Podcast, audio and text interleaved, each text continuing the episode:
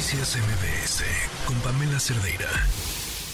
Escuchábamos hace unos momentos eh, esta mañana el presidente hablar acerca de que el país estaba en paz, todo tranquilo para llevar a cabo el proceso electoral.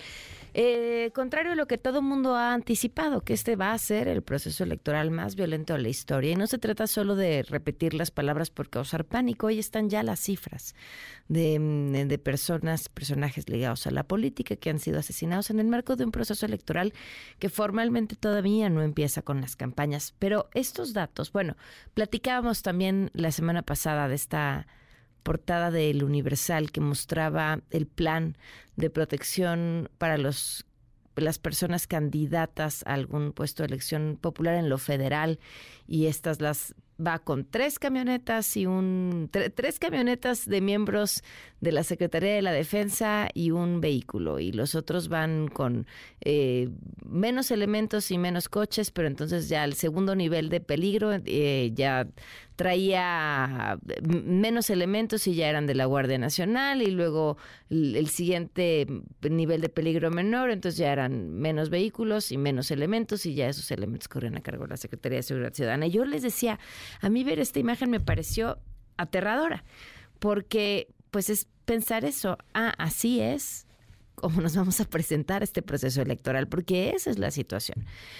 Pero lo que presentan en este reporte, cuyo nombre también es aterrador, este estudio, urnas y tumbas, eh, preocupa más, porque quiere decir que incluso eso, esa, esa imagen de este eh, programa federal para la protección de candidaturas rumbo a la elección, pues no va a servir de mucho, porque si el nivel de riesgo se mide por las amenazas que reciben y las personas asesinadas en procesos electorales no necesariamente son las que recibieron amenazas o no la mayoría, si estas son para proteger a quienes van a la elección federal y el mayor riesgo se encuentra en lo local, pues el panorama pinta sombrío. El doctor Sergio Aguayo, investigador del Colegio de México en la línea, gracias por acompañarnos. Buenas tardes.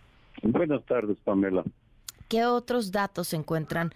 Eh, no solo que son reveladores, sino que podrían ser sumamente útiles a la hora de toma de decisiones para proteger este proceso. Eh, Pamela, hay dos datos que no mencionó. Vi el estudio, vi las fotos eh, ahí se refiere a los candidatos a gobernador eh, y son 10 efectivos de la Guardia Nacional a los candidatos a gobernador. Con cuatro camionetas, ¿no? Cuatro camionetas y luego tres con efectivos de la Guardia Nacional con ametralladoras de tripié, eh, senadores tres eh, vehículos, dos artillados y uno... pero el estudio lo que nos muestra son es que en el 2021 son es un estudio a profundidad de 32 asesinatos. es, de esos, esos 32 asesinatos, 31 fueron a candidatos a eh, regidurías, presidencias municipales. En otras y uno solo fue candidato a diputado federal. Ni un solo eh, ni, un solo atentado contra un candidato a gobernador, es decir, o senador. Van a proteger a quienes no lo necesitan. No lo necesitan, claro. Ahora, yo entiendo el problema, lo que hacen en este estudio, eh, que se basa en un documento que no conocemos de la Secretaría de Seguridad, eh, es eh, que es casi imposible, virtualmente imposible, proteger a más de unos 20 mil eh, pongamos 60 mil eh, candidaturas, 100 mil personas aproximadamente, porque hay 20 mil candidaturas locales, pero eh, hay varios partidos que compiten. Ese es un primer, un primer dato. El segundo, eh, no hay planes de prevención de esos atentados, porque no hay en el estudio que, que presentamos el día de hoy, no hay advertencia en ningún caso. Llegan, matan, eh, ejecutan 31 ejecuciones fueron en la vía pública al estilo mafioso, es decir, con eh, eh abalazos, y la mayoría se dieron en el mes de marzo. Hoy en la mañana estuvo el consejero Martín Faz y dijo pues que en efecto que es un problemón grave el de las candidaturas locales, porque ahí se está dando la violencia y que en efecto es posible que marzo sea un mes particularmente difícil. Que así sucedió en el 2021, que es lo que revisa este estudio, que fue el peor mes. Hace tres años. Para este año no tenemos estudios al respecto porque es muy difícil. Claro. Sí vamos a hacer una un programa de seguimiento de estudio para ver de qué manera podemos anticipar la violencia, que ese es otro otro tipo otro tipo de análisis. Pero lo que lo que lo que muestra es un panorama inquietante, es digno de que deberían preocuparse más los partidos políticos, las autoridades locales, que el gobierno federal y los gobiernos locales, porque lo que hacen en el Secretaría de Seguridad y Presidencia del INE es decir, nosotros nos ocupamos de los candidatos federales y ustedes ocúpense de los eh, locales, de los, es decir, gobiernos de los estados y municipios que se ocupen. Eh, complicado, va a ser un año complicado en ese terreno, no, ojalá y no se eh, concreticen los eh, los pronósticos de una mayor violencia, pero los indicios son al igual que en el 21, que la violencia está creciendo este mes y va a alcanzar su pico en marzo, abril y luego va a caer. Cae cuando ya nombran definitivamente el candidato, porque lo que quieren el, el crimen organizado es interferir, impedir que llegue alguien o lograr que nombren a X persona, ¿no? y es ahí donde entran los muertos. ¿Qué hay sobre la impunidad en estos 32 casos que estudiaron? Total. Pues ahí hay una clave importantísima, ¿no? Ah, por supuesto, no, las fiscalías, eh, sobre todo lo señalo porque lo que encontramos es, bien, sí detuvieron a, autores materiales, es decir, a los sicarios en 15, son 32 casos, en 15 sí los detuvieron, pero en ninguno tenemos constancia de que hicieron un análisis de contexto, que es, así se le dice, que es eh, entender por qué los mataron y quién fue el autor intelectual. El, el, eso sí no no no se puede afirmar, pero nuestra impresión y la de los familiares de los eh, asesinados. Y mire, le hicimos 32 estudios de campo, enviamos gente a los 32 lugares en 15 estados para tener una radiografía en serio de qué había pasado. Por tanto, creo que es el primer estudio con esta de este tipo. Con este rigor, sí. Primer estudio, sí. Este, auspiciado por el Instituto Nacional Electoral, por cierto, financiado por ellos, a través del Colegio de México, es decir, no no hubo, no, es consultoría ni empresa privada, es una institución pública que el colegio lo es.